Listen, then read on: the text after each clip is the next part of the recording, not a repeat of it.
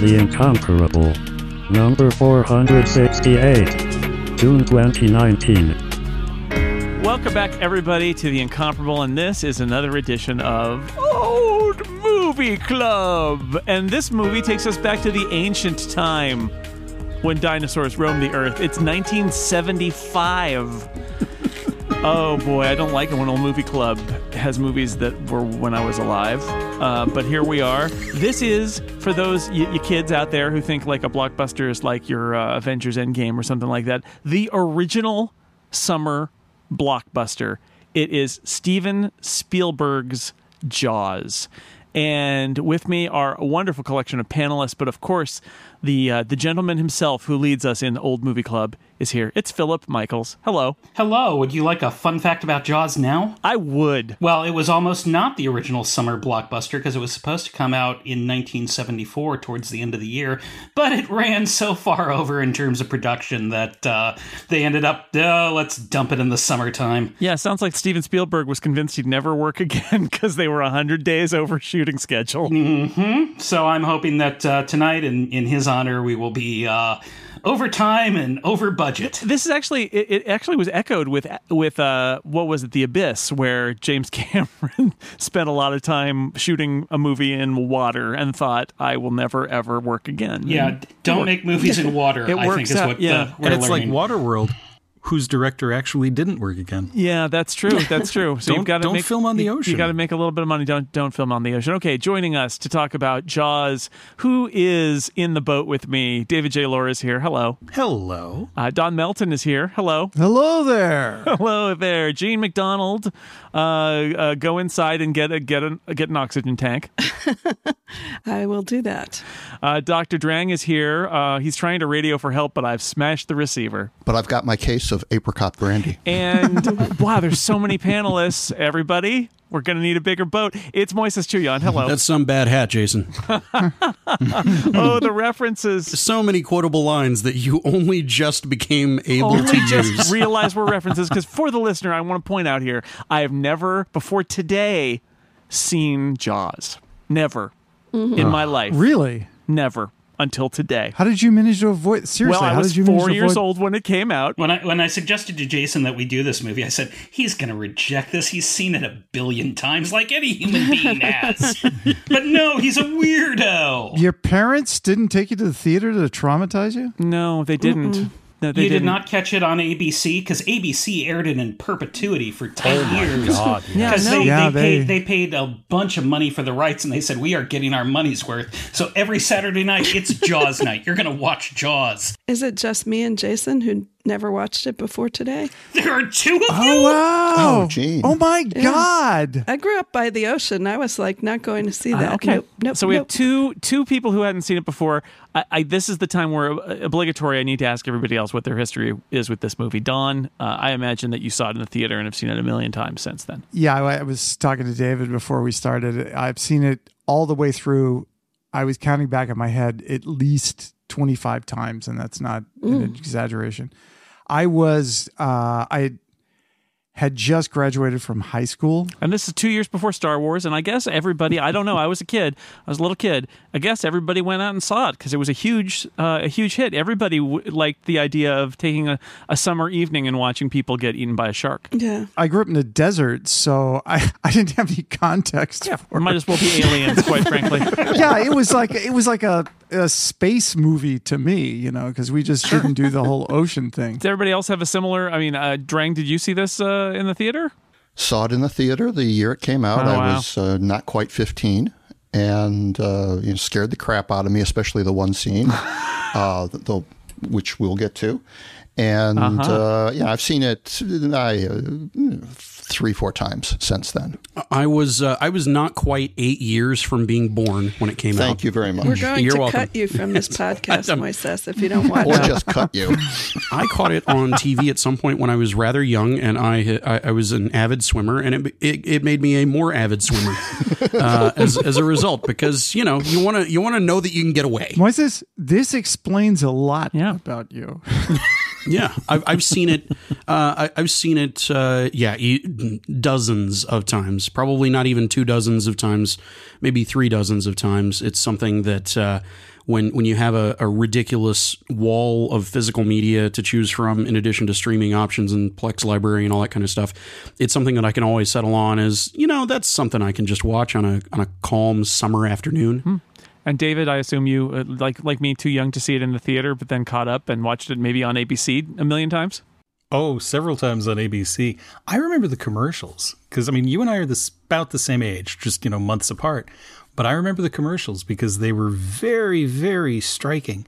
And commercials for scary movies really affected me at four and five and six. So, Phil, do you have anything to add to this? Uh, Yeah, you know, you know, um, it, I was I was a lad of of, of three when uh, Jaws came out, and uh, you know, I don't know what kind of restrictive households you lived in, but my parents decided. No, I saw it on ABC, and um, saw it uh, finally the unexpurgated version in college. Uh, we'll be discussing that scene that gets cut out of the ABC version uh, uh, when we uh, re- recap the plot, and. Um, uh, in uh, a couple years back for the 40th anniversary, they had it on the big screen. They did a, a re-release, and I, I would encourage our listeners, yeah, if you even if you've seen it on on on the TV a billion times, anytime you get a chance to watch it on the big screen, go go do it because that that shark is very big. well, so uh, we should uh, not waste any more time. Phil, do you wanna do you wanna tell us what happens in Jaws, which I just saw? yes, it is the story of the uh, the little people who sell robots on the planet of no. wait, Yeah, Uh, no, totally different movie. Um, Jaws starts off uh, not in a very inspiring way at a teenage beach party uh, on the coast of Anytown, USA, which uh, where where we eventually find out is Amity Island, uh, which is it, really it's Martha's. you know it means friendship. Yes, amity means friendship, Jason. Um, they filmed it at Martha's Vineyard, and uh, if you ever go to Martha's Vineyard, you can drive around and still see things like the bridge uh, that uh, where, where the shark attack takes place. So it's all very exciting. But trust me, you can't afford to drive around at Martha's Vineyard. Let's just No. get that out there. Uh, anyhow, teens having fun, drinking beer, smoking cigarettes. They have to pay for their crimes. So um, one young lady uh, decides it's going to be time for a, a midnight swim. Chrissy has a name, Phil. Sorry, I don't have Chrissy. the cast list in front of me. Chrissy, Chrissy. yes. Perhaps I forgot her name because, well, she's not going to be with us for the most of the first act. So uh, she goes out for a swim. Her her drunken boyfriend uh, chases after her, but doesn't make it to the water. Uh, good for him that he had so much to drink because while she's out swimming, that's when our old friend Jaws swims by. Uh, uh, we don't who who we never actually see. We just uh, we we see the shots from the, the the what we assume is the shark's perspective.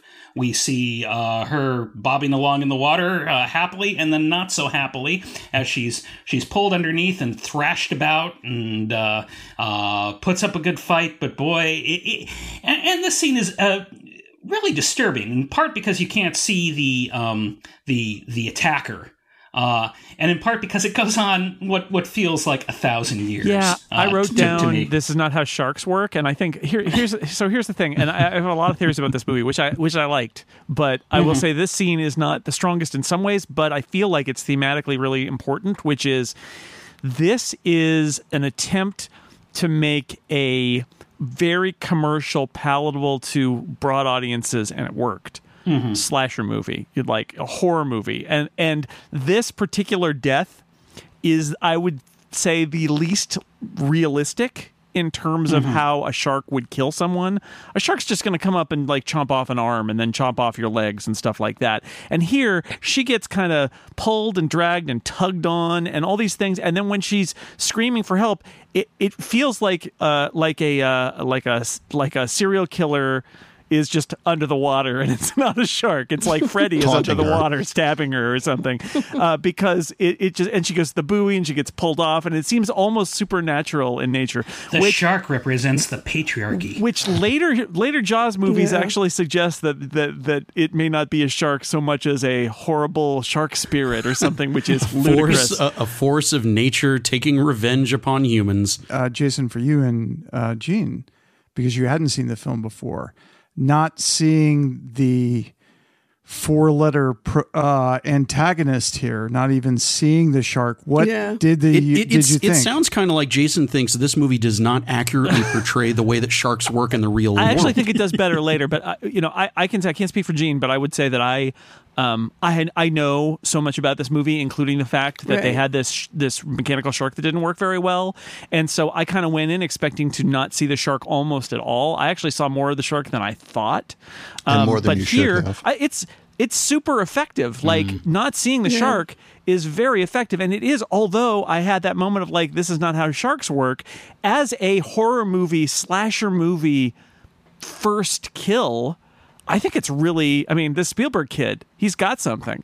Uh, I think it's really well done. I think it, I think it's very well done. It's not shark-like in any way, really, but it is very well One done. thing about the um, beginning, so you know, as Jason says, like even if you haven't seen this movie until today, you have seen bits and pieces of this throughout Sure. your life because you can't avoid it. And so I sort of knew how that first scene was going to go, uh, especially the first couple of like brushes by with the shark bits are very scary. Yeah, I mean, it's literally a horror movie setup. Shark or no Yeah. shark, it is. It is Right. exactly what you expect is going to happen. I, back when the movie came out, I thought maybe I'll read the book and then I could see the movie. But I started the book, and literally, this is the first scene in the book as well. Except that the story is that this young woman and and her drunken boyfriend run off on the beach, and he's he totally uh, says no let's let's fool around you know so they have sex on the beach. And then she's like i need to go for a swim now. So it's really even creepier you know, as vengeance, the shark, you know, representing the patriarchy or whatever, is this, you know, this woman just, you know, she's a slut, and so she's gonna get eaten. The book is more explicitly a birds a birds type situation than with the where the birds in Alfred Hitchcock's movie have Yeah. to have to punish people for for having impure thoughts or whatever the, the hell that movie is about. Well, yeah, that uh, you know, that is a little, you know, I stopped reading after that because I was like, yeah, I can picture this really well. It doesn't matter whether I see it or I read it, uh, and actually, it doesn't matter. And it turns out I never really went into the ocean again um, after the age of fifteen. So. well, that that that'll do it for uh, for a lot of people. The thing that struck me um, about this scene was where it was shot at the the eye line and the perspective. As a as an artist, I was struck by. And, and you know it's old now, but back then, if someone was going to describe this to me, you might envision, you know, being above the water and looking down on the girl, but being right there at the water line, Yeah. and this is much more prevalent later on, was was just immersive and claustrophobic at the same time. when I saw it the second time in the theater, the number of people who were craning their heads up, you know, to get their heads above the water.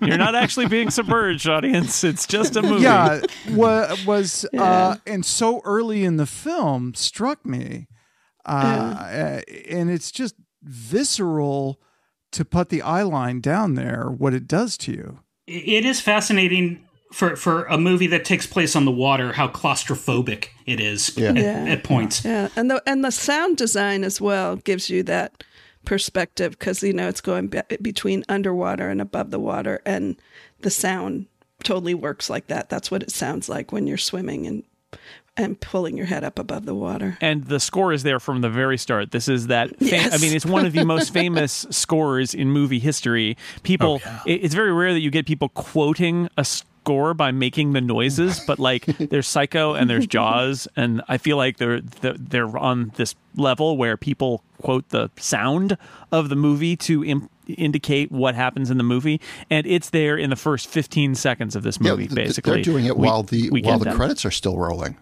Uh, yeah It is it's it's Right. right, there. Mm-hmm. yeah yeah that's john williams kid he's gonna he's got a future too i think Yeah, I suspect. He's he's got chops. This episode of The Incomparable is brought to you by Clear. Clear makes your life safer, simpler, and more secure by letting you be your own ID so you can get through security faster at airports and stadiums. Clear works by using your eyes and fingertips to get you through security because you are your best ID. Clear helps you get through security faster in more than 50 stadiums and airports across the country. They have family plans available, plus kids under 18 travel free with a Clear member. It's super easy to set up. Create an account online in the comfort of your own home, and then when you get to the airport, you'll meet a Clear ambassador, and that person will help you with the rest. It's a great way to get through airport security. Listeners to the Incomparable can get their first two months of Clear for free by going to clearme.com slash Snell and using code SNELL. So go check it out, clearme.com slash SNELL and use code SNELL. That's C L E A R M E dot com slash Snell, S N E L L, and use that code Snell at checkout. It's my name.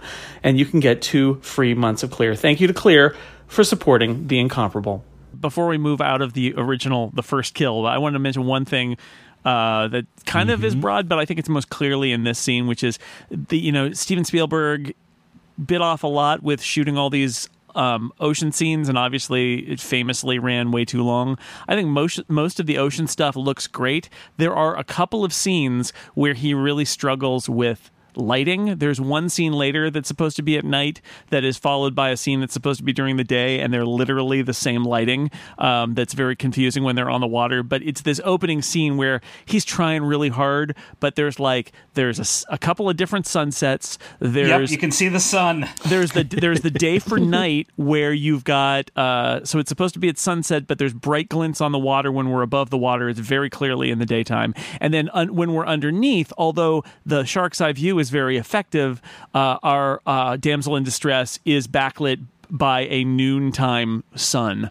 and that's just I had that moment as an adult where I'm like wow you really had a hard time with the lighting of this scene didn't you it's still pretty effective but you could but technically uh, these there are a few moments here where you can see the degree of difficulty that Spielberg faced in trying to get what he wanted to get out of this movie Well, it's it's that old uh, sailor saying, Jason. It's red, red, red sky and morning. Sailors take warning. Red sun and night. Spielberg takes fright.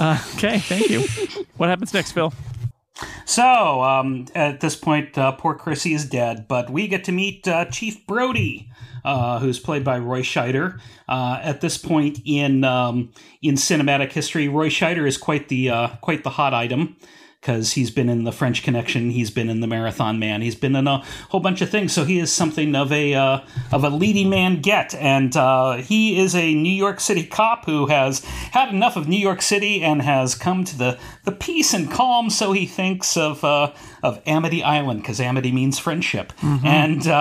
We find out that he and his wife uh, may well be the the uh, worst parents in the history of the world because throughout the movie they're like, "Oh, where are the kids? Oh, they're playing by the highway on the rusty swings." Oh, It was the them. 70s, Phil. Free range kids. Yep. Yeah. So We survived. they're down by the ocean That takes me back. Everybody was still medicated. I mean, it was leftover. From you. You've seen You've Men. had your tetanus shot. So anyhow, that he gets the he gets a phone call. Hey, there's a missing girl. Uh, let's go out to the beach to to to find her. Uh, and uh, well, boy, do they find her. Um, and so have the crabs apparently, because there is a there are limbs and and all sorts of viscera, and it's uh, it's gross. it is so It- this really is quite a PG movie uh, with parental guidance suggested. Yeah. I want to go back to the scene in the kitchen and a very Spielbergian thing that he does to create realism and intimacy. And you can see him just do it all over the f- film. This is, it's this whole idea of multiple people talking at once in multiple scenes. It's Roy Scheider talking on the phone to uh, probably his deputy and uh, Lorraine Gary as the mom uh, with her son, you know, cleaning her wound and stuff like that. And it's that Spielbergian immersiveness in real life that he really cares about. He wants, you know, he, he wants you to feel, you know, this is not the Donna Reed show. You know. So it's not. I would say for a mid 70s movie, the overlapping dialogue, too, I always think about your Robert, Robert Altman, Altman? kind of movies. I, I think. oh, it's totally Altman. I think yeah, the overlapping totally dialogue Altman. is really effective. There's a later scene where where he's on the beach where there's some guy who's trying to ask him for a favor or something while he's trying to listen to the people Yeah, and look for the shark and all of that. And I, I think throughout this movie there's a lot of great moments of overlapping dialogue that really kind of get into you, get put you in the mind of Roy Scheider, who is like really tense and frustrated and trying to I'm figure trying out to what he's going focus to on a shark here, buddy. exactly right. It's Yeah. it's very effective. So uh, Brody is back at the station. He's getting the report from the coroner. Uh, we don't hear what the coroner says, but we we certainly uh, can guess because Brody is filling out the autopsy um, paperwork, and he types in probable cause of death: shark attack. So, Phil, this coroner stuff leads us into another portion of the movie, which is the idea that the mayor and generally townspeople, but the mayor and the city council in, in, in specific, are horrible people Yep. who don't Yep. really care about uh, people getting eaten by sharks because they're a summer vacation town and they would hate there to be bad PR uh, caused by a couple of kids getting eaten by a shark. Well, Jason, you say you say barracuda. People say, "What's that?" You say shark. You've got a panic on your hands. Indeed. Yeah. Indeed. So that uh, yes, the mayor is uh, uh, beautifully played, I would say, by Murray Hamilton. I agree. Um, Yeah. s- sporting some of the worst uh, sports jackets uh, in captivity. Yeah. I had to keep reminding myself that they didn't just get a bunch of awesome 1970s props for Yeah, this it was movie. it's right They there. Were from the 1970s. Yeah. It was very realistic for the 70s. The Yes. thing I found most vivid and realistic about the mayor is that he is so realistic uh, as as regards uh, middle managers and politicians and people um, who who serve in some official capacity uh, who will just make up the most ridiculous substantiation for the most dangerous um, horrible neglectful behavior possible. Um, the, you you almost want to take this as over the top but it is so real having uh, as I get older uh, in in my young old age um, I, I find that I've run into so many people so very much exactly like this guy in real life um, that I, I don't even find him funny. I find him to be a more compelling villain uh, as as each year Yeah, passes. I, I had the same thing when, when I was a when I was a kid. I thought he was over the top. He's really he's underplaying it. He's you know Yeah, he, he, people are worse I, than I'll, that. I'll give a contrasting view. Uh, I I have a certain degree of sympathy for for for Mayor Larry. Although he's apparently still mayor in the second movie, I have not seen Jaws two. I how, how is he still mayor? But, how, how did that happen?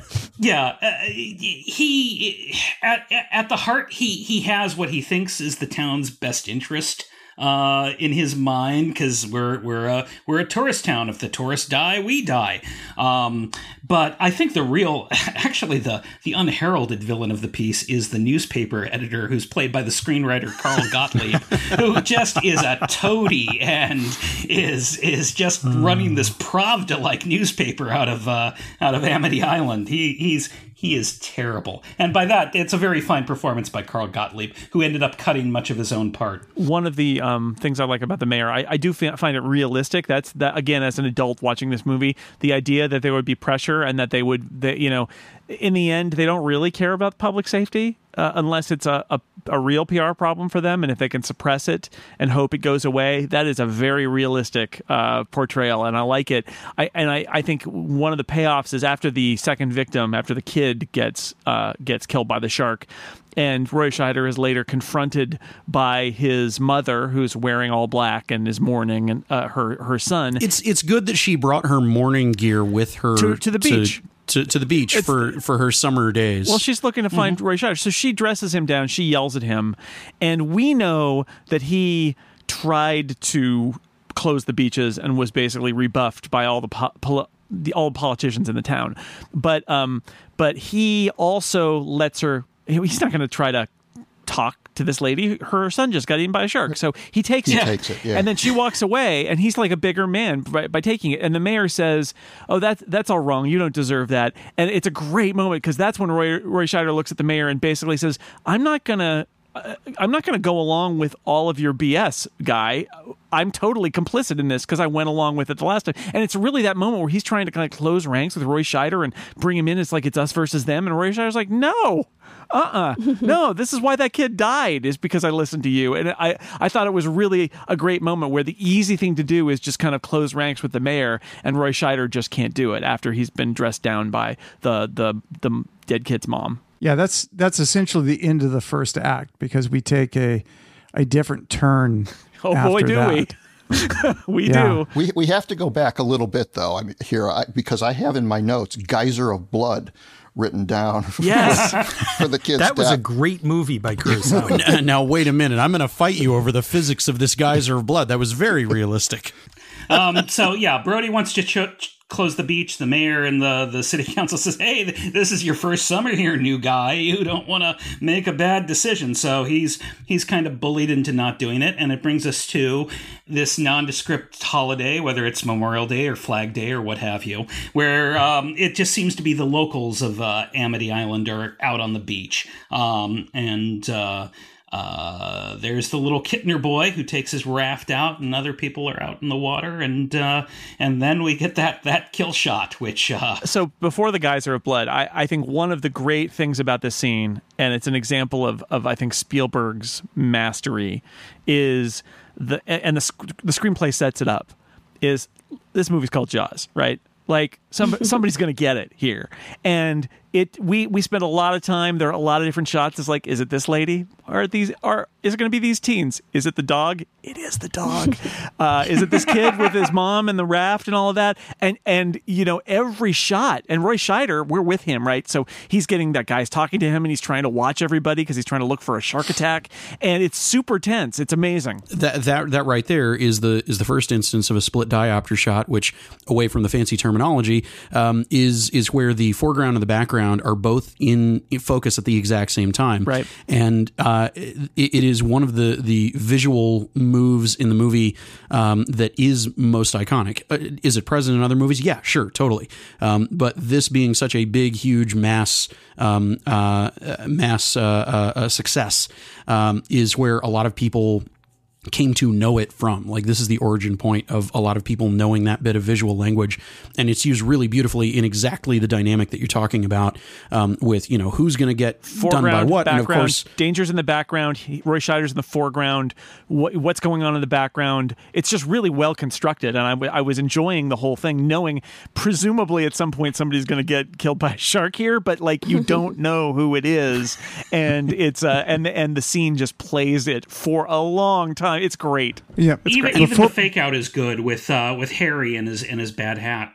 Uh, and, and then uh, following right on the heels of that, we also get the Hitchcockian dolly zoom uh, when stuff really does finally go down. Before the dolly zoom, uh, I heard uh, Spielberg uh, talk about he really originally wanted that whole scene on the beach to be one of his famous, you know, extended shots, but he couldn't do that and cover everything that he did, which is why he had people walk in front of the camera and do natural wipes back and forth. Uh, and it's those natural wipes that he thought would make it more extended and also let you see that it's all about what uh, Chief Brody's point of view is, what he's seeing and what he's not seeing. Yeah, and what he's hearing when the guy gets in his face too, and it's like, get out of. We're we're all sitting there going, get out of my way.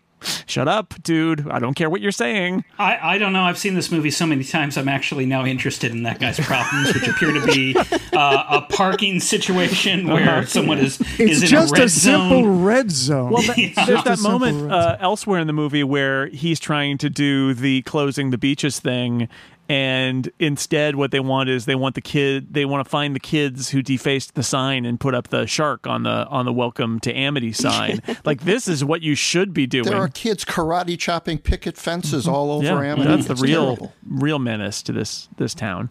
But the other thing I would uh, I would point out about the way that scene was shot, you know, I was talking about claustrophobia with the water before. That whole scene with Brody and the way everything is cropped uh, tight, it's like the way the scene with uh, the mayor and Hooper and Brody in front of the shark sign later on. It's like why is Spielberg cropping that and shooting the angle so odd? He's he's trying to create this claustrophobia and put you out of your comfort zone and you know narrow the scope of the problem. It's really really insidious. And then, you know, in the third act, he does the same kind of stuff when we finally get to the boat. And you know, it took me four or five viewings before I started to notice this, to step away and notice this stuff. And it's just like a master class in filmmaking here. And this was the guy's second film. Yeah, he's yeah, got- he's this going- boy's going to go far. yeah. Phil, where where are we now? So we've we've had the Kintner boy uh, go up in the geyser of blood, and uh, Much more shark-like, I thought. Much Yeah, more that- of that what I kid- think of as a shark killing, which is ah, blood. Yeah, That, that kid sure did have a whole lot of blood in him. he was a very bloody child. Yeah. he had twice the amount of blood of a normal child. He was pretty much out. just blood. I think some of the dog blood was in there too. I don't know. Yeah. So, um, it's time for a town meeting. One of the most productive. If you've ever been to a town meeting, this is the town meetingest of them all, um, where uh, Mrs. Kintner has put out a three thousand dollar bounty on the shark. I don't have my nineteen seventy five dollar converter going on, but that's that's quite a bit of bit of scratch. It's a lot of money.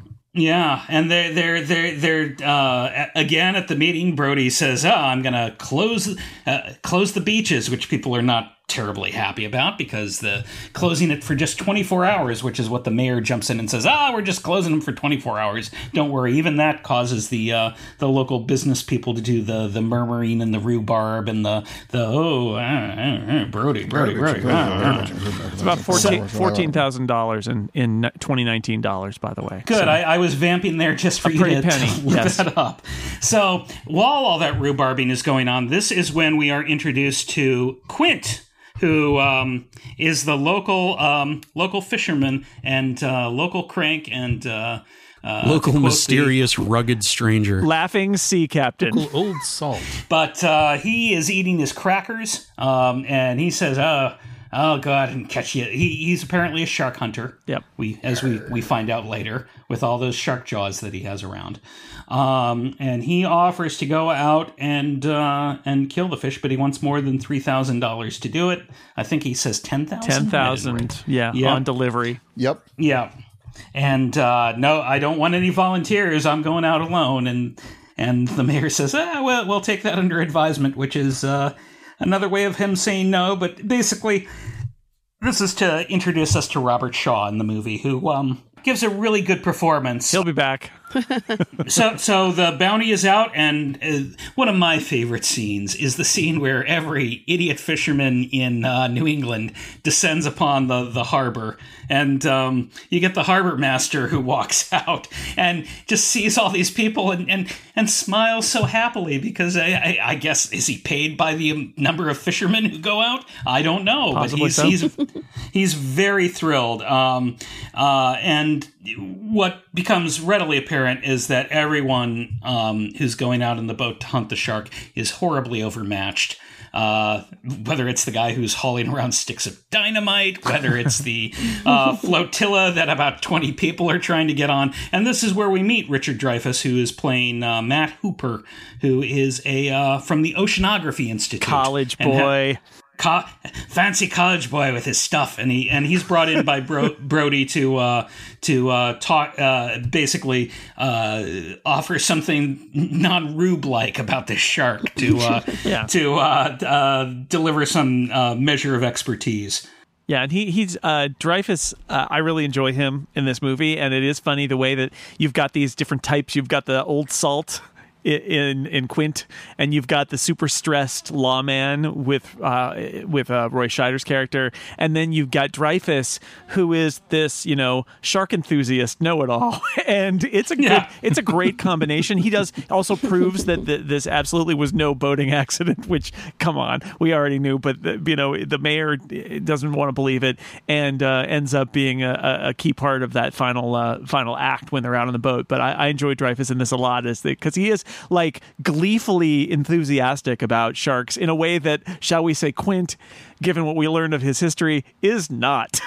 Yes, and and but Richard Dreyfuss, the character, is wound very tightly, as we learn in that autopsy scene with the with the "Do not smoke in here," Yeah. and, and the Yeah, yeah. he's also he's also projecting that um, sense of privilege. Yeah, well, that, that's the that's why I said college boy. Like that. That's what Yeah. what everybody reacts to him as like, oh, you're a you know a fancy. It's the you know it's it's. Uh, you could paint it as anti-intellectualism, but it's also sort of like he's got the book learning, but he doesn't really have the like like what Quint has, which is the the true hard earned. Uh, He's not a real working man, is what he's not. He's not a real working man. and and Yeah, you know, but, but at the same time, also his enthusiasm for sharks. I think the mo- point the movie is making is if he had been around more of them, he would not be as enthusiastic about them. I like to think of him as his character from American Graffiti. Went to college and studied, went to graduate school in marine biology, and then he ended up in uh, Amity Island. This is what happens when you never get to meet Suzanne Somers. Jean has nailed it. Jean has nailed it. This is a sequel to American Graffiti. That's Yeah, what I, got. I once watched this back to back with The Goodbye Girl, and if you imagine him as his character from that, it's even more fun. Yes. Both movies are more fun. These idiot fishermen find a shark. It is not the shark, though.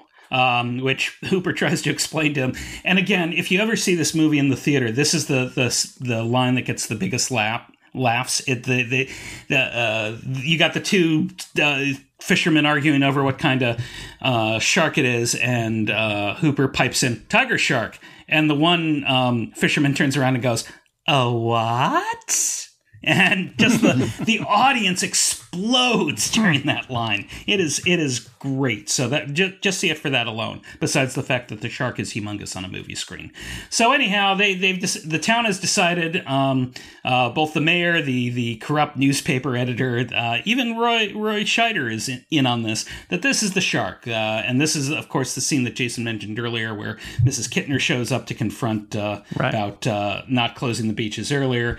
Um, Hooper does n- not think that they have caught the shark because of the, the autopsy where the size of the mouth of the tiger shark is not the same as the, the wounds on poor Chrissy. Yeah, the bite And radius or whatever it is. He, he, want, he wants to cut, shark. No. he wants to uh, uh, cut the, the that fish open because they have a very slow digestive system, and uh, um, the mayor objects. No, I don't want to see that Kintner boy spilling out on the dock. But um, after uh, Roy Scheider consumes an ungodly amount of alcohol, Yes. uh, they, yeah, pouring the bottle of wine that uh, Hooper has brought over into his into, into his cocktail because why why waste a glass? Um, they go out to the the dock, cut open the shark, and lo and behold, it's it's not really a uh, it's not the shark. Nothing but the- fish and a Louisiana license plate and a tin can. Exactly. Yes. And now here's the scene that gets cut out of the ABC version. Uh, Hooper decides, "Hey, I'm going to go out on the boat and see if we can uh, we can find this this shark." Um, and they come across an old uh, an old fishing a fishing boat that's apparently in distress. And uh, Hooper puts on his wetsuit and is going to go swim around. And yeah, it's in distress because there was a fisherman in it, and a shark rammed into its hull, and uh, that fisherman is missing an eye. Missing an eye. Yeah. Yeah, and has has has looked better. And this was the version that I saw for the first time in college. Didn't realize it was actually part of the movie. I'm sitting there with my friends watching this on videotape, and I screamed like a grandmother during that scene. Oh, Oh my God. my goodness! As we know, 'cause- screaming is a common behavior of grandmothers. It's a Yeah, great. it is. It's a great scene that apparently Spielberg really wanted, and so we want to put in. It's a great jump scene, and, and before you get out there on the boat the second time, to have this kind of nighttime thing, and there's a creepy deserted boat that's a half wreck, and and then he's like, "Well, I'm going to go in the water," and you're like, "No, nobody go in the water. It's Jaws. Don't you know what movie Yeah. you're in?" And then he finds the shark tooth, and you're like, "Aha! It is a great white shark. You're going to get eaten by a shark." And then suddenly jump scare, dead fisherman in the boat, and uh, dead it's great. eyeless fisherman. It's great. Yeah. Oh, yeah, I definitely jumped at Yeah, that this is the moment, and I didn't what- know about it. Nope. Uh, you know, in advance. Oh my God! But when well, imagine yourself as being fourteen or fifteen years old, and you see Yeah. it. Oh my God! This was the, this step. This stayed with me Yeah. on 20 years or so until the next time I saw the movie. It's not like I was scared of the movie, but my God, this this was this was the this is the part of the. I mean, there are all sorts of there are nice pieces in this movie, but this is the visceral part of the movie that's that's stuck with me uh, for ages afterward. It has never affected me anymore because it just it, it, it's entirely the surprise. It's entirely the tension of he's going to get hit by the shark. He's going to get. Are you really going to kill Richard Dreyfuss this early in the movie? Oh well, they did it with Janet Leigh. Maybe they'll do it with him, and and then some. And it's just no. It's just an. It's just a head without an Mm-hmm. eye. Yep. It's great. It's great and creepy and a good a good like diversion from all of this sun and sand and stuff that we've gotten to get the kind of like ooh out on the ocean at night it's super creepy which is important because we're gonna be, go back there later and it's gonna be creepy again and I thought And- that and was that an effective th- thing. This was an effective uh, uh, use of night night filming. Yeah, as for sure. To For sure. Some of the earlier scenes. It's also foreshadowing that Hooper is a butterfinger. Yes. I suppose that's true. Yes.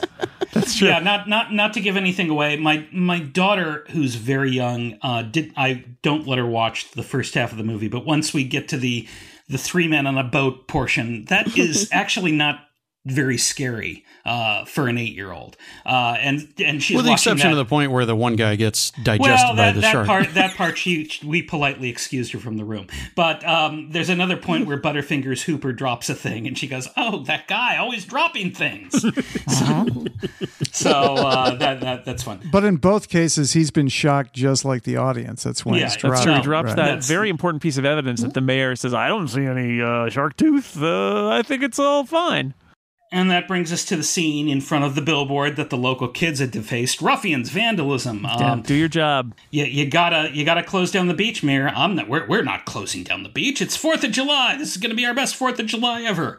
Um, and that brings us to the Fourth of July, the best Fourth of July ever. I think we'll all Oh, what agree. a disaster! It is so great in that I just wrote down that it, the the Fourth of July disaster on so many la- levels. The mayor. Uh, all the little views we get of the shark as the shark uh, shark there's a fake shark where it's those damn kids who've got a fake shark and they get pulled out but then the woman sees the shark in the estuary going into the like the little lake part and she's like oh, it's a shark. And they run over there and his kid is over there and it's like it's super uh it's just it's very effective in in being like this it, whole thing should not be happening. I very much felt for roy scheider like you know the mayor did this we're trying to watch we got we got spotters out there and it's just got oh, helicopters. And it- Well, and you, you you missed talking about the Peter Benchley doing his Stan Lee cameo ye- there. Oh yes, the Peter Benchley cameo as the newsman, which leads to the wonderful moment, and and this, this sort of fits in with uh, Moises' theory as who's the real monster, the shark or the mayor? Where the, the mayor is giving the interview and says, "Well, they're a large predator that supposedly injured some bathers," and I. I I, I was just struck by that line watching it this time. That, that boy, you can't even say that there was a that there was an attack. what he's saying is it's fake news phil there, there was a fatal case of aquatic death, uh, Mm-hmm. allegedly. Yeah, allegedly, allegedly. But uh, but very very exciting scene with the again more people in the water and we're like who's gonna die who's gonna die and turns Yeah. out no it's over there and then and then there's a guy There- over there, there- who's gonna there- die. There's the fake him out, and the best thing about the fake him out with the with the kids with the the fake shark fin. Um, first off, that they're that when they pop up, there's 80 sharpshooters waiting to to send them to hell. Um, second off, I, I I just really love the beach panic scenes and how awful people are because there's at least two shots of fat white guys knocking over people on rafts. And Yeah, little- little knocking- kids. Trampling pushing children repeatedly. aside. Uh-huh. Yeah, totally. Like, I also like that the second kid who didn't have a shark fin but was part of Operation Shark Fin is like he made me do it. It wasn't me. Yeah. Yeah, he just immediately he's rolls on his younger accomplice. brother. Yep. Oh. It's great. There's a lot, a lot of good human observations about human nature in these scenes with the public on uh, Amity Island. But but as Jason has mentioned, the real problem is not in the beach, but it's in the estuary where unfortunately Chief Brody's son is trying out his new boat with all his little pals and uh, and Yeah. the, and the, a crusty New Englander is trying to explain to them about proper boating thing. oh, but that's when the shark pops up and the hippie painter can't save them. She's got shark, shark, but no one can hear her. And boys, you gotta what you gotta do with the fish line. You do it, and then the shark knocks over his boat, and we see all all sorts of limbs floating around. Well, that's what you get for mansplaining on the Well, the island. leg falling to the Yeah. bottom is spectacular. That's actually more traditionally shot until they go into the water to take it uh, from the perspective of Brody's son.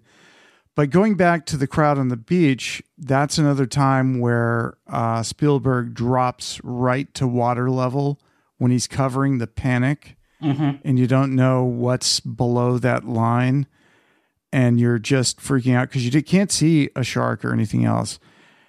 Uh, when they're in the estuary there, you can actually see the shark. There's no need to do that trick anymore. And I thought that was a very interesting thing that he didn't use that then in terms of her perspective. I, I think the moments that we see the shark in these scenes are pretty effective in that they're really quick cuts and you're you're finally seeing something, but it's very quick and and it's just this big thing and it looks kind of like a shark and then we move on. And I think it's I think uh, the shark in this part with the very small views of it was pretty effective. One of the things I liked about the lead up to this scene was the showing not one, but two huge ferry boats with people debarking. And all I could think was disembarking, I guess we say. Oh, it was like, like, did the shark order like takeout? And Yeah. oh, that's perfect. so many more people than than you were were supposed to be there. It was like a big smorgasbord. You know, if I the were shark. directing this movie, and maybe this is why Spielberg has a career and I don't, I cut to the shark at that point, rubbing his fins together, going, "Oh boy, oh, this is gonna be good." Uh, that would have been a different tone for sure. Yeah, that it really would have changed Would watch. quite the. It takes to uh, the shark does it take to the camera where he sort of raises his G- eyebrows. Gina, I just want you to know I am never going to be able to watch this movie again and not think of that when the boats show up. yeah, Ooh, Jaws, takeout. Jaws, Jaws, uh, Jaws put in a DoorDash order. Yep. Yep. So fortunately, uh, Brody's kid is not killed. He just uh, is in shock and has to go to the hospital, which is where finally the mayor is confronted, and he's a gibbering mess. Um, uh, Brody makes him ba- sign an order that we're going to hire Quint.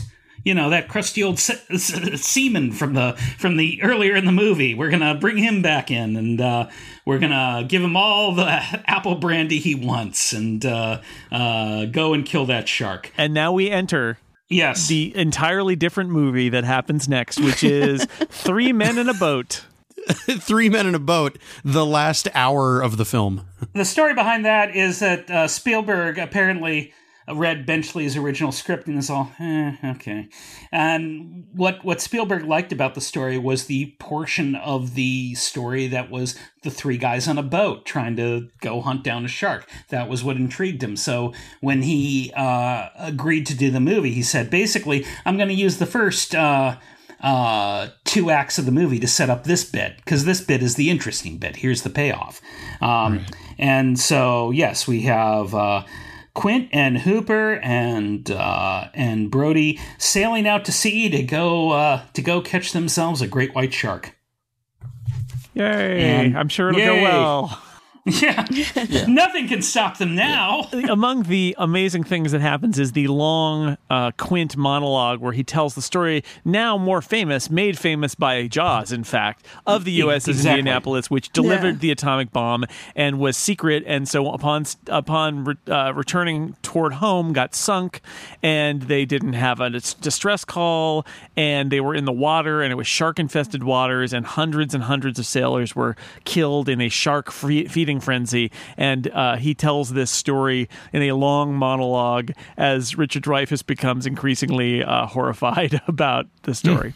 Sober. Yeah. This is, this, is And this is respectful. following this is Very following one of the one of the best bits of character development in the movie where they're they're comparing battle wounds, um, and you you get Roy Scheider doesn't jump in, but you see him uh, you know uh, checking his own and and, and yeah. uh, his reluctance to in itself is uh, is, is something interesting, uh, and it it uh, to this day is is still the kind of thing that I can kind of be half watching the movie uh, in the background while I'm doing something else, uh, and I just set everything down from the moment they start comparing scars. But before we get to that scene, because of my terrible notes, we've skipped over perhaps the most famous line in the movie because they have the bits where they're hunting the shark and there's a fake out where uh, they the shark bites the line and uh, goes under the boat and the line breaks and and there's an argument between uh, uh, Quint and Hooper as to whether it was the shark or just some other game fish it was probably the shark.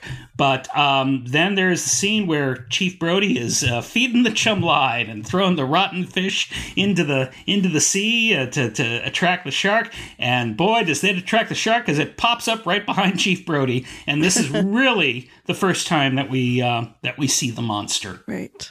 Yeah, and you, you say the monster, and I, I think it's worth mentioning that I, I was another observation I had while watching this is by using a real animal, um, you know, they in this movie they're trying to impart some sort of uh, you know maybe there's some sort of intelligence to this shark that it, it, it knows that these are it's you know they're trying it's trying to be killed by these guys and so it's trying to stop that and all that. In later movies again the shark seems a little more like a like a magical force. And it struck me that so many modern movies like this have supernatural enemies. A- They're aliens or they're ghosts or whatever it is, or monsters. And I can see why, because on one level, like Jaws is is straining to play by the rules of this is a real shark. Uh, it needs to act like a real shark and not like some kind of magical creature. And I can see why it's an easier movie if there's an uh, you know an alien or a sea monster or something than if it's an actual animal. But Jaws is playing fair uh, you know, as much as it can throughout this movie, and I, I could see why it's easier to do it with something more fantastical than a than just a, a, a great white shark, which is plenty monster for me. But I think it's interesting that that that it's so easy to to want to amp up the stakes, and if you do that, then it can't really be a real animal anymore. And so that's the purity of this, right? Is they're trying to play by the rules, and I and I appreciate that. And it does. There is that great moment where, as Phil said, this is the line that everybody knows, even me, which is you're going to need a bigger boat. What I didn't realize is that Roy Scheider is so hung up on the size of this shark that he spends uh, the next ten minutes really trying to convince Quint to go back in and get a bigger boat because they shouldn't be out here in this little boat because that shark is enormous. Did you see the size of that thing? And he says we're going to need a bigger boat. You're going to need a bigger boat like three We're, times. we're going to get a bigger boat, aren't we? Yeah, it's great. Yeah. this is, this is a good time to actually talk about the dialogue and the script writing because it's it's one might argue that this is the exact opposite way of how you'd want to write a movie, and yet it Oh, it, yes. it, it turned out very well because they have the, the the agreement with Peter Benchley was he gets to write the first draft, and that was in part to uh, get Peter Benchley on board, and in part because there was going to be a writer's strike, and he wasn't union, so he could continue working on the script even if there was a strike. He wrote a terrible script, even by his own admission. He uh, doesn't do character very well. Um, uh, and they had a couple of people take a crack at it. Uh, Spielberg knew Carl Gottlieb, kind of liked that he was funny, thought the script needed funniness to it, says, hey, punch this up. And what they ended up doing is basically writing the scenes they were going to shoot the night before um, with they they would basically have the actors around and talk over what they were going to do, and then uh, Gottlieb would go back and pound something out, and they'd kind of use that, and there would be uh, improvisation like Roy Scheider's line or the Indianapolis speech, which. Uh, uh, there's disputes about who contributed the most to that, but some people say it was mostly Robert Shaw who put that together. Gottlieb said that. I was excited, you know, to meet all these characters that I had heard about and sort of read about, and and I was happy that I didn't have to actually suffer through too many gory, or actually not very gory at all. Let's face it, you know, to today's audience. I mean, I've watched binge watched seasons of CSI, one show of which has many grosser things Yeah. than than this oh, entire movie. S- Some of the reference photos that they looked at of, of actual shark attacks were more gory Yeah. than what's in the movie itself. Spielberg was doing that to put the pictures in your head. He could get away with it with the the studio censors because, well, look, it's in it's in a textbook. I mean, you know, what do you want me to do? It's science. But, you know, because he knew when they did the first live demo of Bruce the Man- Mechanical Shark because he's sitting in a boat watching the demonstration with uh, the the two producers, and he knows that he's screwed because he knows that uh, even though he didn't want to show the sh- shark in the first reel, he's going to be lucky if he's going to be able to see it in the third act, right? And so it's it's really brilliant what they do because I've talked to people who you know saw the film back in the 70s or as old as uh, I was and then you know they didn't have ABC so they, they didn't watch it 30 times and they you know they watched it again back in you know sometime this century and they were like you know I could have sworn I saw that shark more It's it's very Yeah. reminiscent of the uh, thing from another world where you don't actually see Yeah. the monster in full until like the, the, the towards the end. I do want to say something though before we get into before we pass up here because we there was something before the drinking uh, scene and and before that we got to get a better boat that's that's important and that's Chekhov's air tank. Ah, yes, yes. Yes. Careful with those; they're which is- explosive. Dreyfuss does That's such a good job of masking expository dialogue, uh, you know, Yeah. shouting, and, "Hey, and there it is. hey, it seemed it seemed this is- perfectly normal. Yeah, and we also get uh, we also get a nice little bit of uh, of Quint there with Brody after the blow up with with well not literal blow up the figurative blow up with Hooper about be careful of this well I you know you it was a terrible knot no you pulled the wrong end then Quint just gently says Chief uh, next time ask me which line to Yeah. pull because he because he knows Hooper made the knot right Yeah. and he know and he but he doesn't want to say that and he and he wants to help out the person who is more his friend and, and more his class uh, on the boat which is which is chief brody yeah. I like that touch. So, so we found out about the U.S. Indianapolis, and we're we're bonding, we're singing happy, uh, drinking songs, and this is the one part of the, the the movie where I think it it it gets into the realm of okay, man, this is just it's a shark, not a not a mythological beast, because the shark begins to actually ram the ram into the boat. Uh, uh, and ram into the hull and actually succeed into letting water into the uh, the hull of the boat and really crippling the Orca, which is the name of Quint's boat, and uh, setting up our our final uh, battle scene where we've got a uh, a disabled boat, a shark that has uh, a number of barrels shot into him via a harpoon gun, and uh, a very salty and no radio Yes, and a and a and a and a radio that uh, uh, where Hooper or Brody is trying to call in for for support from the Coast Guard, and and Quint goes full Ahab at this particular Yeah, point. I was going to say uh, this is the, this is the making it very clear if you hadn't figured it out already that Quint is obsessed with killing this shark, and it is we are in full Moby Dick here. That that's what's happening right now. breaks the breaks the radio with a with a with a bat. Uh, and at this You, point, you know what you uh, need on a fishing boat is a baseball bat, and not Well, just a do. baseball bat, a backup baseball bat as well. you need many cautious when you're uh, when you're out at sea because you never know when the when the when the porpoises will challenge you to a baseball game. Sometimes you just have to club a trout. So at this point, the boat is they, they, they're trying to they try and tie up the uh, uh, uh, shark to the uh, to the the cleats, I guess they're called on the on the boat, and uh, haul it back into shore. Everyone in the theater goes, No, this is not going to happen. This is a bad idea. Plus, the, the boat is overheating. The engine's uh, uh, sending out plumes of black smoke. A new pope has not been elected. Our obsessed so captain the- is the not boat interested in restraining the engine either. He's happy to blow the engine in his quest to uh, to kill this shark. I just thought Shaw up there at the wheel and finally nervous and agitated and obviously afraid. I just thought his performance was just Oh, it's it's very good. wonderful. It's yeah. riveting. It's ri- the man. We'll drag him into the shallow waters, shallow waters, and drown him. And He's it- just he's just chewing scenery there. Yeah, it's just yeah, yeah. marvelous.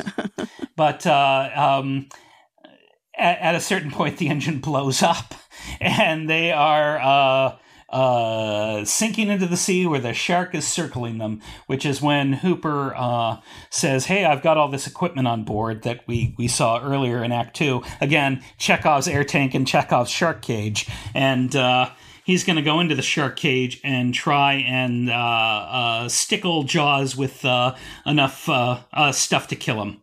Well, the interesting thing is it's Quint that brings it up.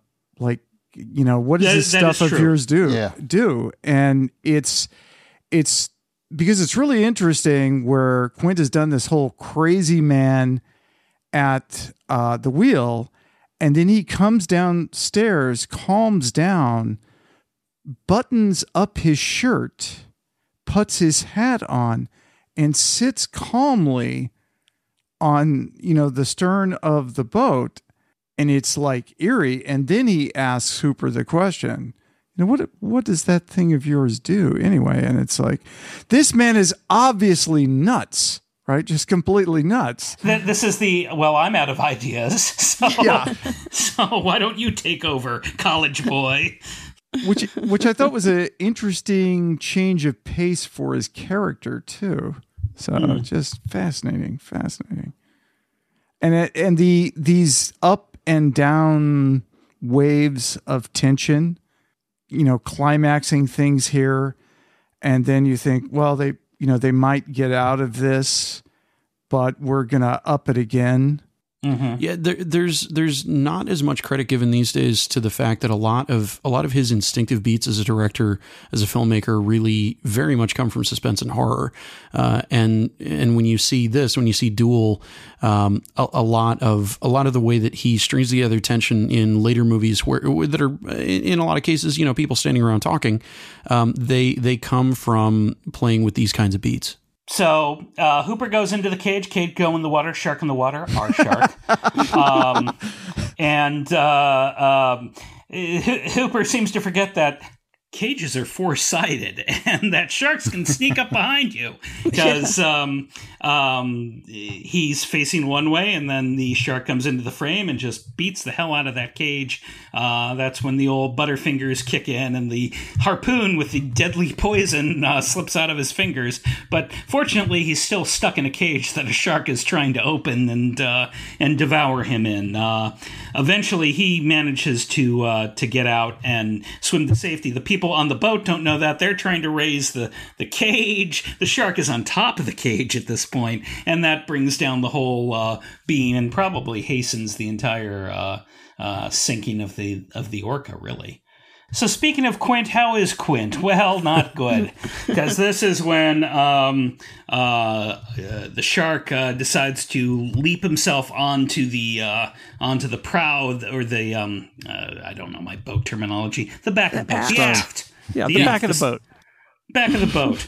He leaps up on there. Um, boat flip. The boat sort of tilts up in the air so that it's a lovely platform onto which you can slide down into the shark's waiting, waiting mouth. And uh, there's lots of struggle. There's lots of screaming, but that's where uh, that's where uh, Quint finally uh, meets his uh, meets his maker uh, in in a very uh, more violent scene than I remember as a kid. A lot of the the there's some there's a lot of there's a lot of blood pops out of his uh, out of various uh, parts of his uh, body. People that are I bloodier than you think. It turns out that's what Jaws Yeah. has to teach us. And the thing that struck me about this, watching it again, because I watched it again earlier today, is how well those entirely awful special effects held up and just convinced me uh, th- that was happening because the way everything is cut, you know, because it's just enough frames that are good enough and just enough motion, the sound, the music, the acting, you know, Robert Shaw. I mean, the man knows how to die with panache. I mean, it was just, it was grim.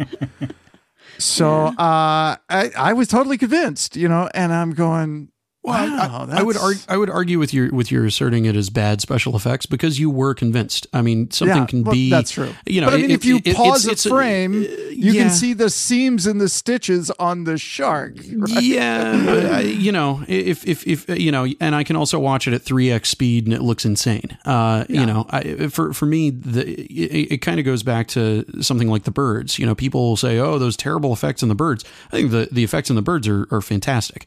Oh, I Um, agree with you You know, completely. because even even though they don't necessarily hold up to what can be done with computers these days.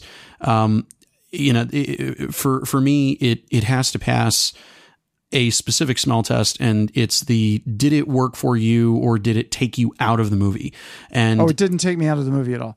I think I get what you're what you're getting at, and f- like for me, it's the reason why this shark is still engaging and scary and what it's supposed to be, and the shark in the Meg is none of those things. It's it, it's just you know a 3D model. Spot on. I'm I'm That- touching my nose with my index finger, Moises. Well, I'll step in here and be the jerk because Okay, all right, jerk. okay, in 1975 when I saw this movie and I saw it in a theater, Many, many, many And- years ago, before I was born. Yes. and I've never s- Jerk, F you. cap is So- up for grabs. so I'm fighting you for it. it, wa- it was fine. It was it was perfectly fine, and because I was because I was in the movie, and you know the the movie was made at a time when nobody had home video, and people people didn't see movies many many times in theaters to to look things over. But when I see the movie now, there's too much Bruce.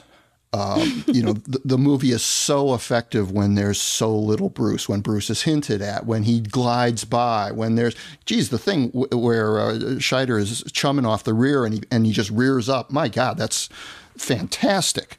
Um, but when he comes up onto the stern of the boat and is, you know, th- three quarters of the way out of the water, even though it's a long shot, because it has to be, uh, it, it it does take me out of the movie now. And when Quint slides down into his mouth and the jaws are going cha cha cha cha cha cha cha cha cha, you know, in a metronomic uh, thing, it just doesn't. It, it takes me out of the movie when I see that. Everything except for that that little bit uh, is is great, and and I but I that bit is not good, not for me now. I, I just love seeing seeing an actor uh, actually being devoured by the fake effect rather than imagining the fake effect devouring them and and and playing against that. Um, it it's you know it, it it just makes me nostalgic for big giant practical assemblages of of servos and stuff. When he's half in, it, it looks better. Oh, yeah. than the parts when when he's still when you see all Bruce, right? when when when Bruce's mouth is half obscured uh, by Shaw, looks better. You know, again, the less Bruce, the better. All right, Phil, where are we? Where, where are we? Well, I'll tell you, Jason. Uh, so Quint is dead, and that leaves just Brody, who uh, who hates being on boats, hates being on the water, is about to be eaten by a shark. Go, uh, goes into the uh, uh, manages to somehow feed the uh, the tanks that we've been warned about earlier into the shark. Manages to uh, beat the use the tank to beat off the shark when it enters into the uh, the boathouse uh, part of the boat. Uh, has crawled up to the uh, the the very highest point on the boat as it's sinking in. Has a rifle. Uh, shark has a air tank in his mouth and is swimming towards him, and uh, Brody is trying to shoot the air tank, blow up the shark. Misses uh, many times, but uh, uh, hits him with the last bullet. And uh, Smile, you, Smile, you son, of son a of a bitch. bitch. Some uh, effective dialogue too, where he's like, "Come on, explode, explode." That's the thing that's going to happen if I hit him, right? Like to explain Yes. to the viewers, remind the viewers that this is is what's what I'm going trying on to here. do. Yeah, so uh, yeah, again, not the most effective part of the dialogue, but uh, uh, anyhow, bullet hits the tank, tank blows up the shark. Yay! It's gruesome. And and then and then we get we get a James Bond ending without the implication that uh, James Bond is going to sleep with the co-star afterward, uh, where where Brody and you. Hooper doggy Yes. paddle away. yes, as Brody is uh, is is lying in the water admiring his kill shot, which the seagulls are already gathering on in a uh, really gross touch. Um, uh, uh, uh, Hooper pops up and uh, uh, uh, hey, I'm alive. oh, okay. Hey, I- anything happen? I, yeah, I, I didn't feel the distortion, uh, you know, of a giant explosion or anything while I was under the water. Shark dead? Yep. Quint dead? Yep. Okay. Right. Well, the, this could be the beginning of a beautiful friendship, I guess. this is this is our movie, so let's paddle in. So they begin paddling in, and uh, and that's the end of the movie. And I would actually argue this is probably one of uh, one of my big complaints about Steven Spielberg is he has no idea how to end a movie. Um, and this is the first one of the few movies that he does that the ending actually uh, works uh, really well. For for me, the the thing that I find hilarious about that is that in in interviewing Richard Dreyfuss a few years ago, uh, he told me that Spielberg was actually not present for the the last shots uh, that are in the movie. That he Oh. was already on a plane and gone, and they were done by the second unit. Yeah. Well, then, then more, more, more to That's my point why. about Spielberg not He uh, does that, not right. knowing how to end a movie. he thought that they were going to throw him in the water because they had been there for 130 days or whatever, and and apparently he- he does that now. But yeah, it's a. I, I like the end. I like how over the end credits we get uh, them just very slowly pushing in on the beach uh, with their little floaty things. That is all they've got left. Uh, I think that's a nice little way for us to say goodbye to the movie at the end. I thought it was really effective. and so the movie's over, and I'll I'll throw this question out to the panelists because this is a debate about Jaws. Apparently, is it a movie about a shark or is it a movie about something else? I think it's a movie about friendship. Next, The shark was inside of us all along. I, I, I kind of joke, but I, I I'm I'm kind of sincere at the same time. I, Oh, I'm totally with you. It's it's about it's about these people and they how they're brought together by the shark. Yeah. Sometimes you've just got to murder one of nature's great wonders to really come together. I was going to say it's That's how I it- met my it- wife. It's man versus nature with a nice dollop of man versus society, right? Because the mayor in the first Yeah. part, it's it's it's the society and the uh, exemplified by the mayor, and Roy Scheider is is working against him, and he's the real villain. And then the second half, it is very much like this shark is a force of nature, and how are they going to be able to withstand it and survive enough to to triumph? And uh, and uh, it, it's an interesting combination of sort of two halves of this movie. I mean, one of the things, just just to be the theater guy, one of my favorite descriptions of this movie, and a lot of people have done, done this. Uh, it's basically Moby Dick crossed with Henrik Ibsen's Enemy of the People, except in that it's a a uh, poisoned uh, water, contaminated water, instead of a shark. Uh, but it's it's a doctor trying to get the townspeople to stop drinking the water, and the government is like, no, no, no, no, no, we can't let them stop drinking the water, and horrible things happen. So nobody told me it was a bromance. I, Eh, More I of a did not know. Brody mance, let's be Brody honest. Mance. I yeah, so you know you you go for 40 plus years not actually watching this movie and you've seen all the clips that are you know clip worthy but they don't show you I did not know there was like half of the movie was the three guys on a boat. Um Yeah.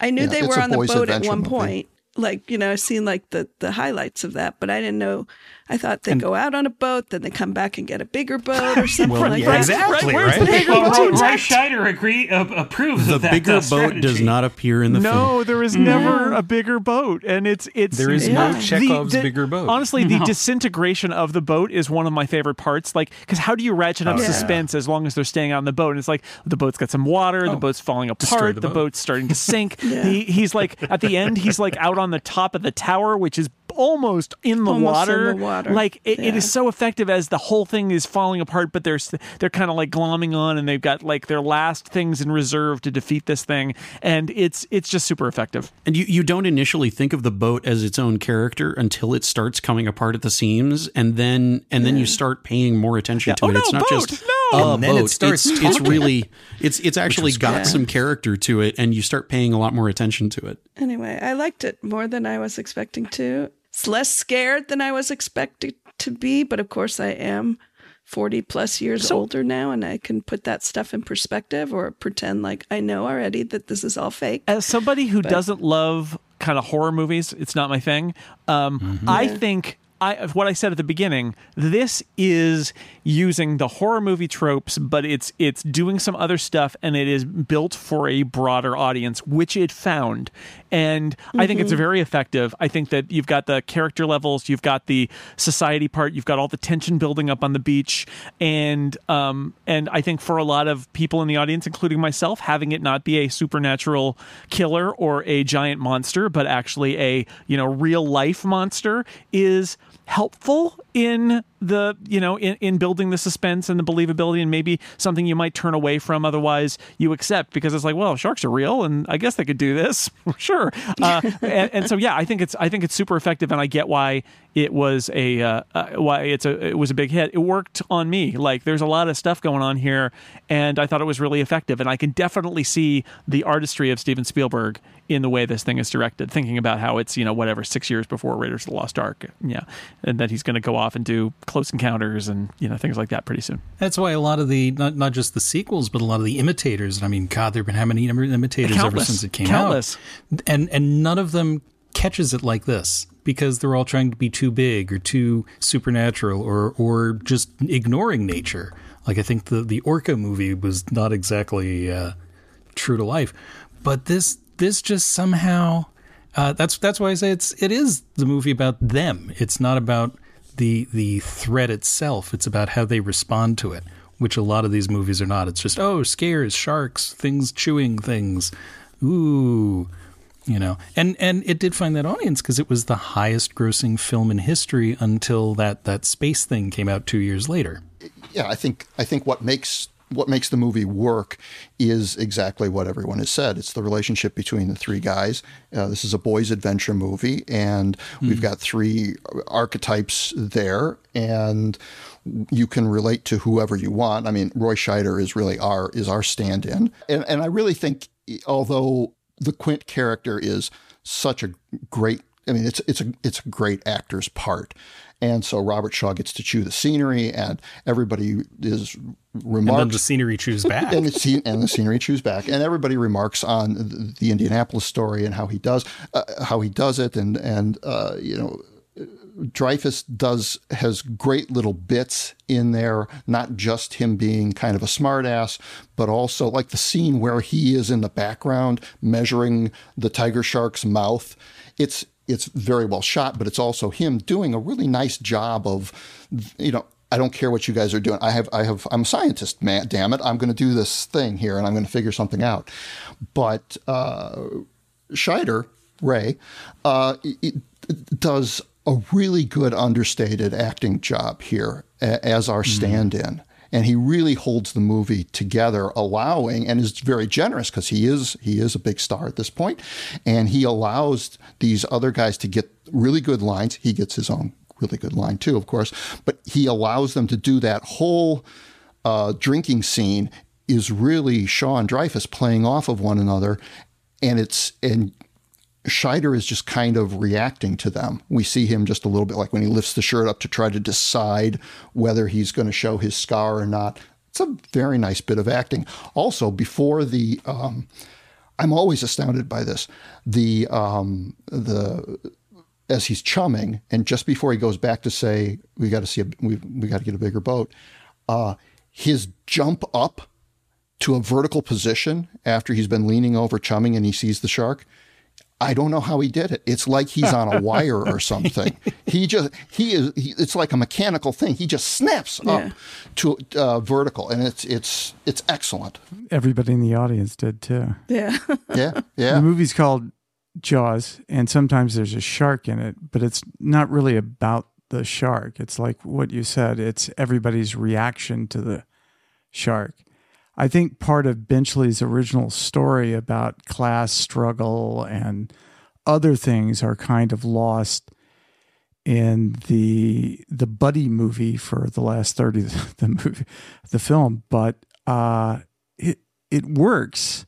After all these years i i am still riveted to it. And i will continue to rewatch this this film despite doing this podcast. Um, and I, I, it's like I cannot look away. It is the oddest thing, yeah. you know. It works. I think you said it. It works. Wait, wait. You're telling me that one of the movies considered one of the greatest of all time actually works? Let's just say yeah. that a lot of those movies, when you watch it, having never seen it before, from the perspective of, uh, you know, 40 odd years later, um, you kind of miss it and you're like oh i guess you had to be there and i would say i yeah. don't think that about this movie i don't I, I i saw it and i was like yeah I get it. Like I get 70s movies and I know the I know what the time was like, but like I get why this movie works. It absolutely does work. Well, and you know, we had the paperback when I was little, and I read it somewhere around 80 or 81. And uh, the you know famously they they got the manuscript early. The producers got the manuscript early with a note saying this might make a good movie. And when you read the book, you're like, yeah, okay, I see it, but there's a reason you watch this movie over and over again, and I never need to read the book again. It's not really all that interesting, and and the things that they change in the character relationships for the movie make the story work better. Everything's just there's too much distraction in the book. Any other final thoughts about Jaws, Phil? Uh, you want to tell us about your Uh, your feelings just about this one? Yeah, just just my favorite Spielberg movie. I think uh, he's done some other good ones, but I think um, uh, this uh, stands the test of time. Yeah, I mean, I, I'm going to go with Raiders of the Lost Ark, but I I, uh, Uh, I like Ra- this Ra- one. I, I mean, I'm not saying he's never done another. Good Yeah. and this and that was the Well, last it's good no thing Bridge of Spielberg ever Spies, done. let's of, be honest. But honest. what of always, Phil? What of always? It's not 1941. No, clearly it's not 1941. it, it can't hold a candle to Hook, but it's still a movie. Yeah. uh, obviously, he's done some very good movies. I have a conflicted relationship with him as a movie maker, but I, I think this is just about a perfect movie. I, I actually kind of like when Spielberg is ruthless, and I think a lot of times he gets sappy and sentimental, and you see it in It- a th- bunch of and there's Yes. none of that in here. a bunch of different kinds of movies. But when he is brutal and ruthless and and not afraid to be uh, just kind of harsh and cold. Uh, I think that I think he's working against his own tendencies, and I think it makes him a better filmmaker, and that is absolutely on display here, as it is in Raiders of the Lost Ark and some of his other movies Yes, that I think are among his best. It is literally always moving. It is never standing still, just like a shark. And when he does that, when he cuts away all the fluff and sentimentality, yeah, it's great, great pacing. All right. Well, we're going to wrap it up here. Good old movie club. Good old movie that uh, Jean and I hadn't seen before, but you know, now we have. I didn't see Home Alone until like three years ago, so it happens. Sometimes you miss a movie, and every literally everyone else on the planet sees it, and you don't. And then there's an old movie club, and that solves it because then you get to see that movie. Yeah, in about in about ten years, I can sit in on the Top Gun old movie club. Ooh, 'cause I've- nice. I've, Oh, never yeah. seen Oh that yeah. one. Oh man, I've seen that a lot. I haven't seen that either. Oh, okay. we'll put it on the list. So, uh, I would like to thank my guests for being here. Don Melton, thank you. You are very welcome. Jean MacDonald, thank you. Very happy to be here. Moises Chiullan, thank you. I can go slow ahead. Come on down here and show 'em some of this shirt. Uh, David J. Loehr, thank you. This really was the best Fourth of July ever. Dr. Drang, you got to find these kids who are painting these shark fins on these billboards. Ah, farewell and adieu. And Philip Michaels, thanks again for uh, your selection on uh, Old Movie Club. I think the real uh, the real uh, Jaws was all the sharks we met along the way. We were the shark all along. And thanks to everybody out there for listening to this episode of The Incomparable. We will see you next time.